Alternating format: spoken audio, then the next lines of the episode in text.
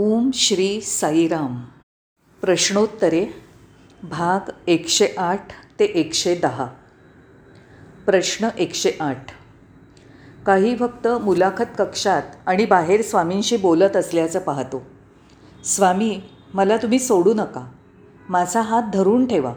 मला सोडून जाऊ नका. त्यांचा हात धरत साश्रुनयनाने स्वामींची अर्जव करत असल्याचं पाहतो. अशी ही अर्जवं आणि विनवण्या पुन्हा पुन्हा आपल्या कानावर येत असतात. स्वामी यावर काय म्हणतात? ते आपल्याला सोडून देतील का? ते आपला हात धरून आपल्याला गंतव्यस्थानापर्यंत घेऊन जाणार नाहीत का? ते आपल्याला नाकारतील का? हा प्रश्न अत्यंत स्वाभाविक आहे. बाबांना यावर काय म्हणायचं आहे ते मी सांगण्याचा प्रयत्न करतो. आपण रेल्वेने प्रशांती निलयमहून बंगलोरला प्रवास करतो. गाडी बंगलोर स्टेशनच्या जवळ आली की आपण म्हणतो बंगलोर आलं बंगलोर आलं. तसंच बंगलोरहून प्रशांती निलयमला परत जाताना आपण काय म्हणतो? बंगलोर सोडलं. हे उदाहरण स्वामी देतात. बंगलोर सोडलेलं नाही ते आहे तिथेच आहे. तसंच बंगलोर आलेलं पण नाही आहे ते आधीपासून तिथेच आहे. जेव्हा मी म्हणतो बंगलोर आलं याचा अर्थ मी बंगलोरच्या जवळ आलो आहे जेव्हा मी म्हणतो बंगलोर सोडलं याचा अर्थ मी बंगलोर सोडलं आहे बंगलोर सर्व काळ जिथे आहे तिथेच आहे. जा ये करणारे तुम्ही असता. बंगलोर कुठेही जात नाही आणि येत नाही. त्याचप्रमाणे मी इथे आहे. तुम्ही येता आणि जाता. मी तुम्हाला सोडत नाही. ते तुमच्यावर आहे. तुम्ही तसं का मानता? मी तुम्हाला कधीही सोडणार नाही. त्यासाठी वर दिलेलं उदाहरण आहे. तुम्ही येता आणि जाता मी सदैव इथेच आहे. किती समर्पक उदाहरण आहे. मी तुम्हाला अंतर देणार नाही. त्यांनी ही ग्वाही दिली आहे. भगवानांनी पुढे असंही सांगितलं आहे मला तुमच्याकडून जे करून घ्यायचं आहे ते पूर्ण होईपर्यंत मी तुम्हाला सोडणार नाही. आणि पुढे एकदा ते म्हणाले काहीजणं असतील जे मला सोडून गेले किंवा आश्रम सोडून गेले. पण तुम्ही पाहाल की एखादा उंच उंच उडणारा पतंग जसा परत येतो तसं तेही कधीतरी परत येतील. पतंग आकाशात उंच उडताना कटला तरी तो जमिनीवर परत येतो. त्याचप्रमाणे ते सगळे परत येतील. येत्या काही दिवसात तुम्हाला हे पाहायला मिळेल. मी तुम्हाला अंतर देणार नाही. हे एक प्रभावशाली विधान आहे. आणि दुसरं विधान मी तुम्हाला सोडू देणार नाही कारण ते तुमच्या हातात नाही. माझ्या कृपेमुळे माझ्या इच्छेमुळे तुम्ही इथे आलायत. आता मला सोडून जाणंही तुमच्या हातात नाही. जरी ते सोडून गेले असले तरी मला शंभर टक्के काय? त्याहून अधिक खात्री आहे की ते दररोज स्वामींचं स्मरण करत असणार. कदाचित ते जेव्हा इथे होते त्याहून अधिक एकाग्रतेने ते स्वामींचं चिंतन करत असतील. एखाद्या गोष्टीची अनुपस्थिती किंवा दुरावा तुम्हाला त्या गोष्टीची अधिक मोहिनी घालतो. त्याचप्रमाणे ते सोडून गेले असं जरी दिसत असलं तरी अजूनही ते स्वामींच्या विचारात असतात. या संदर्भातली हजारो उदाहरणं मी तुम्हाला देऊ शकतो. पण अजूनही काही लोक त्यांना सोडून जात असल्याचं आपण पाहतो. का? भगवान म्हणतात मी कोणाच्याही स्वातंत्र्यात हस्तक्षेप करत नाही. मी दरवाजे खुले ठेवतो. जर तुम्हाला जायचं असेल तर ठीक आहे. मी दरवाजे बंद करू इच्छित नाही. ते तुमच्या इच्छेवर आहे. या प्रश्नाचं उत्तर देताना मी पुन्हा ठामपणे सांगेन की स्वामी तुम्हाला सोडणार नाहीत. आणि ते तुम्हाला त्यांना सोडण्याची अनुमतीही देणार नाहीत. कारण जे बाहेरील आहे तो तुम्हाला उचलून धरेल किंवा सोडून देईल. पण जो तुमच्या अंतर्यामी आहे आत्मनिवासी आहे तो तुम्हाला सोडू शकत नाही ना तुम्ही त्याला सोडू शकत. आता आपण पुढचा प्रश्न पाहूया. खरं सांगायचं तर जेव्हा आपल्या जीवनातील साध्या साध्या गोष्टींकडे भेटींकडे लक्ष जातं तेव्हा आपण जीवनाचा आनंद घेतो. पण याचं आपल्याला विस्मरण झालं आहे आपल्याला जटिल गुंतागुंतीच्या गोष्टी हव्या असतात. त्यातल्या काही आपल्याला मिळू शकत नाहीत काही पदं आपल्याला प्राप्त होत नाहीत. तरीही आपल्याला असं वाटतं की ते पद किंवा ती अवस्था प्राप्त झाली की आपण आनंदी होऊ. हे सगळं चुकीचं आहे मिथ्या आहे. जीवनातल्या साध्या साध्या गोष्टीच तुम्हाला खूप आनंद देतील. त्यासाठी तुम्हाला मोठी मोठी पदं प्रतिष्ठा गलेलठ्ठ बँक बॅलन्सची अजिबात गरज नाही. साध्या साध्या गोष्टी तुम्हाला भरभरून आनंद देऊ शकतात. विद्यार्थ्यांना आईस्क्रीम वाटताना मी स्वामींना पाहिलं आहे तेव्हा त्यांच्या चेहऱ्यावर केवढं हास्य विलसत असतं केवढे आनंदी असतात ते. मुलं आईस्क्रीम खाऊ लागली की ते अत्यंत आनंदित होतात. किती साधी गोष्ट आहे ना? स्पोर्ट्स मीटच्या वेळी फुगे आकाशात सोडताना ते किती आनंदी असतात ते सुद्धा मला माहिती आहे हातात फुगे धरून ते त्याचे दोरे सैल सोडतात आणि फुगे उंच उंच उडू लागतात. आकाशात वर वर जायला लागतात. त्यांच्या चेहऱ्यावर तेव्हा आनंद विलसत असतो. निरागस बालकासारखे ते हसतात खेळतात. स्वामींचे खेळसुद्धा मी पाहिलेत. तुम्हाला माहिती आहे छोट्या पाकिटात काही खाण्याचे पदार्थ किंवा अन्य काही असेल तुम्ही ते पाकिट रिकामं करून त्यात फू फू करून हवा भरून त्या पाकिटाचं तोंड बंद करता आणि ते पाकिट जमिनीवर आपटता आणि ते फुटतं. फटाक्यासारखा ठप असा आवाज येतो. मुलं असा खेळ करताना आपण नेहमी पाहतो. तुम्ही अशी कल्पना तरी करू शकता का की स्वामी असा खेळ करून आनंदी होतात? छोट्या मुलांपेक्षा अधिक आनंद त्यांच्या चेहऱ्यावर आपल्याला पाहायला मिळतो. साधेपणा विनम्रता हे गुण आपलं जीवन सुखी आणि आनंदमय बनवतात. पण आपला दृष्टिकोन जर चिंतनशील असेल तरच हे शक्य आहे. जेव्हा आपण चिंतनशील होतो तेव्हा कोणतीही साधी गोष्ट आनंदाचा स्रोत बनून जाते. आणि स्वाभाविकपणे सांगायचं जेव्हा आपण फुलं सरोवरं वाहते झरे पर्वत जंगल पाहतो तेव्हा अत्यंत आनंदाने फुलून जातो. का? तर सर्वसामान्य गोष्टी पाहून तुम्हाला असामान्य आनंद मिळतो. तुम्हाला असा असामान्य आनंद प्रदान करण्यासाठी सामान्य गोष्टी पुरेशा असतात हे लक्षात घेतलं पाहिजे. सामान्य असण्यातच सर्व काही सामावलेलं आहे. आणि मग एखादी सुंदर गोष्ट चिरंतन आनंददायी असते. जेव्हा यावर आपण विश्वास ठेवू तेव्हा आपल्याला जे हवं ते सगळं मिळेल. हे सगळं स्वेच्छेने घडतं. हे अत्यंत महत्त्वाचं आहे. त्यानंतर आपल्याला जेव्हा कोणत्याही बक्षिसाची किंवा पारितोषिकाची अपेक्षा नसते तेव्हा आपण आनंदित असतो.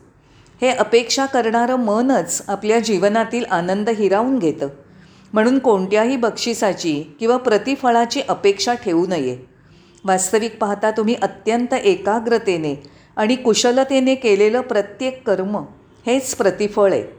जेव्हा तुम्ही एखादं कर्म किंवा प्रकल्प पूर्णत्वाला नेता तेव्हा मनामध्ये समाधानाची संतोषाची भावना भरून राहते. तुम्हाला आनंद मिळतो. तुम्ही सर्वांनी तुमच्या जीवनात नक्कीच याची अनुभूती घेतली असणार. कृतीच्या पूर्णत्वातनं क्वचित कधीतरी प्रतिफळ मिळतं. जेव्हा ती कृती दीर्घकाळाने पूर्णत्वाला जाते तेव्हा कदाचित तुम्हाला त्याचं प्रतिफळ मिळू शकतं. पण प्रतिफळाची अपेक्षा न ठेवणं हे श्रेयस्कर आहे. कृतीचं पूर्णत्व हे परमेश्वराहून महान आहे.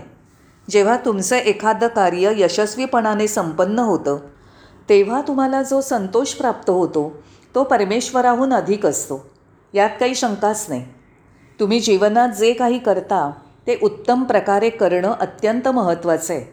तसं केल्याने तुमचं कर्म पूजेसमान होतं आणि तो तुमचा धर्म आहे. पण दुर्दैवाने होतं असं की आपण माहिती गोळा करण्यात आनंद मानतो. तथापि तुम्हाला आनंद मिळत नाही. का बरं? कारण जेवढे तुम्ही अधिक ज्ञानी बनता तेवढे तुम्ही तुमच्या वास्तवापासून दूर जाता. ज्ञान तुम्हाला सत्याची अनुभूती देईल अशी खात्री देऊ शकत नाही म्हणून ज्ञान किंवा माहिती गोळा करण्यामध्ये हरवून जाऊ नका. अखेरीला मी असं म्हणेन आपण अत्यंत साधं विनम्र सामान्य निरपेक्ष होऊन राहूया. साध्या सामान्य गोष्टींमधनं जीवनातील सामान्य देणग्यांमधनं भेटींमधनं आनंद घेऊया. त्याने आपलं जीवन आनंदमय स्वर्गसुख देणारं आणि सार्थ बनेल. प्रश्न क्रमांक एकशे दहा. आता आपण पुढचा प्रश्न बघूया. सगळीकडे आपण लोकांना आज्ञापालनाविषयी बोलताना पाहतो. लोक तुमच्याकडनं म्हणजेच इतरांकडनं आज्ञापालनाची अपेक्षा करतात. शाळा कॉलेज आणि आपल्या कामाच्या ठिकाणी लोक आपणा सर्वांकडून आज्ञापालन करण्याचीच अपेक्षा ठेवतात. शिक्षक प्राध्यापक विद्यार्थ्यांकडून आज्ञाधारक असण्याची अपेक्षा करतात. ऑफिसमधील साहेबांना तुमच्याकडून आज्ञेचं पूर्णत पालनाची अपेक्षा असते. आणि पुढे ते असंही म्हणतात आज्ञापालन ही शिस्तीची अभिव्यक्ती आहे. तुम्हाला आज्ञाधारक बनवून या मार्गाने शिस्त व्यक्त होते. मग आज्ञाधारकतेचं स्थान काय आहे? वास्तविक आज्ञापालन म्हणजे काय? मी म्हणेन बांधिलकी किंवा शरणागतीतनं केल्या गेलेल्या आज्ञापालनाला विशेष महत्त्व असतं. कारण ते कोणाच्या आज्ञेवरून किंवा आदेशावरनं केलेलं नसतं. कोणाच्याही आदेशानुसार नाही आणि कोणाच्या सक्तीनेही नाही. तुमची बांधिलकी तुमची वचनबद्धता तुम्हाला आज्ञाधारक बनवते हे त्यातलं सौंदर्य आहे. आज्ञापालन करण्याचा भाव तुमच्या हृदयातनं यायला हवा. मला माहिती आहे की काही कॉलेजमधनं सेंट्रल स्कूलमधनं शंभर टक्के शिस्तीचं पालन केलं जातं. माझा असा अनुभव आहे की शिस्तीचं शंभर टक्के पालन केल्या जाणाऱ्या या संस्थांमधनं विद्यार्थी बाहेर पडले की ते पूर्णपणे बेशिस्त बनतात. जिथे कठोर आणि कडक शिस्तीचं पालन केलं जातं त्या संस्थांमधील विद्यार्थ्यांपेक्षा इतर संस्थांमधील विद्यार्थी खूप चांगले असतात. पण जेव्हा हे आपल्या हृदयातनं येतं आज्ञाधारकता ही दुय्यम निर्मिती असते. ते अत्यंत स्वाभाविक आहे. हृदयातनं येणारी आज्ञाधारकता धार्मिक आणि आध्यात्मिक असते. मग काय होतं? आपण सर्वांवर प्रेम करायला लागतो. सगळ्यांचा आदर करायला लागतो. जेव्हा आपण आपल्या गुरूंना समर्पित होतो तेव्हाच हे शक्य होतं. जेव्हा आपण त्यांच्यावर उत्कट प्रेम करतो तेव्हाच आपण सगळ्यांना आदर देतो आणि त्यांच्यावर प्रेम करतो. मी तुम्हाला हेही सांगू इच्छितो की जेव्हा बांधिलकीमधून सद्गुरूवर असणाऱ्या निष्ठेमधून आज्ञाधारकता येते तेव्हा आपलं हृदय नेहमी होकारात्मकता दर्शवतं. ते कधीही नाही म्हणत नाही. ते नेहमी सकारात्मक असतं नकारात्मक नाही. जेव्हा तुम्ही तुमच्या गुरूंच्या चरणी पूर्णत समर्पित असता आणि त्यांच्या आज्ञेचं काटेकोर पालन करायला सुरुवात करता तेव्हा तुम्ही नाही हा शब्दच विसरून जाता. हे अद्भुत आहे. सरतेशेवटी जेव्हा आपण व्यापक दृष्टिकोनातनं अवलोकन करतो तेव्हा काही लोक म्हणतात सद्गुरूंची आज्ञा न पाळणं म्हणजे पापकर्म होय. जर तुम्ही मंदिरातील शिस्त मोडलीत तर ते पाप आहे. नाही नाही. त्याहूनही मोठं कोणतं पाप आपण करतो ते म्हणजे आपण आपल्या वास्तविकतेला खऱ्या स्वरूपाला विसरतो.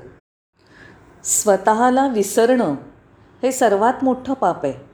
ते आपण लक्षात ठेवलं पाहिजे. आणि याचं अखंड स्मरण ठेवलं पाहिजे. की वास्तविक आपण अन्य काही नसून आत्मा आहोत. हे पुण्यकर्म आहे. आत्मस्वरूपाचं सतत स्मरण ठेवणं हे महान पुण्यकर्म आहे. वास्तविक जर आज्ञापालन यांत्रिक बनलं लादलं गेलं तर ते आज्ञापालनही कृत्रिम दिखावा ठरतो. पण तेच जर आपल्या हृदयाच्या गाभ्यापासनं केलेलं असेल तर आपण त्यामधून बरंच काही शिकू शकतो. आपण अधिक संवेदनशील बनतो. अधिक जागरूक बनतो. आपण अधिक प्रामाणिक सर्जनशील आणि सत्यप्रमाणित बनतो. मी ह्या गोष्टी सांगितल्या. मी तुम्हाला सांगितल्या कारण बऱ्याचदा आज्ञापालनात कृत्रिमता आढळते. शिस्त लादलेली आढळते. मला तुमच्यावर हे ठसवायचं आहे की त्यामध्ये स्वाभाविकता उत्स्फूर्तता असायला हवी. ते तुमच्या हृदयातनं यायला हवं. म्हणून आपण त्या प्रकारचं शिस्तपालन आज्ञापालन शिकलं पाहिजे. जे आपल्या जीवनप्रणालीचं एक अविभाज्य अंग बनून जाईल. ज्यामुळे तुमचं जीवन अखंड ज्ञान अर्जित करणारी नवीन गोष्टींचा शोध घेणारी आत्तापर्यंत ज्ञात नसलेल्या गोष्टी जाणून घेणारी एक सुंदर यात्रा बनून जाईल. तुम्हाला हरेक क्षणी उत्साहपूर्ण वाटेल कारण तुमच्यासाठी नवी कवाडं खुली होतील. अज्ञाताच्या आणि गूढतेच्या संपर्कात तुम्ही याल. आपली जीवनयात्रा सुंदर बनवण्यासाठी आपल्याला अनेक गोष्टी उपलब्ध आहेत. हे ह्या प्रश्नाचं उत्तर आहे. अखेरीला मी असं म्हणेन की आपली आज्ञाधारकता कृत्रिम वा लादलेली नसावी तर ती आपला स्वाभाविक गुणधर्म असावा. आपल्या व्यक्तिमत्वाचाच भाग असावा. धन्यवाद. साईराम.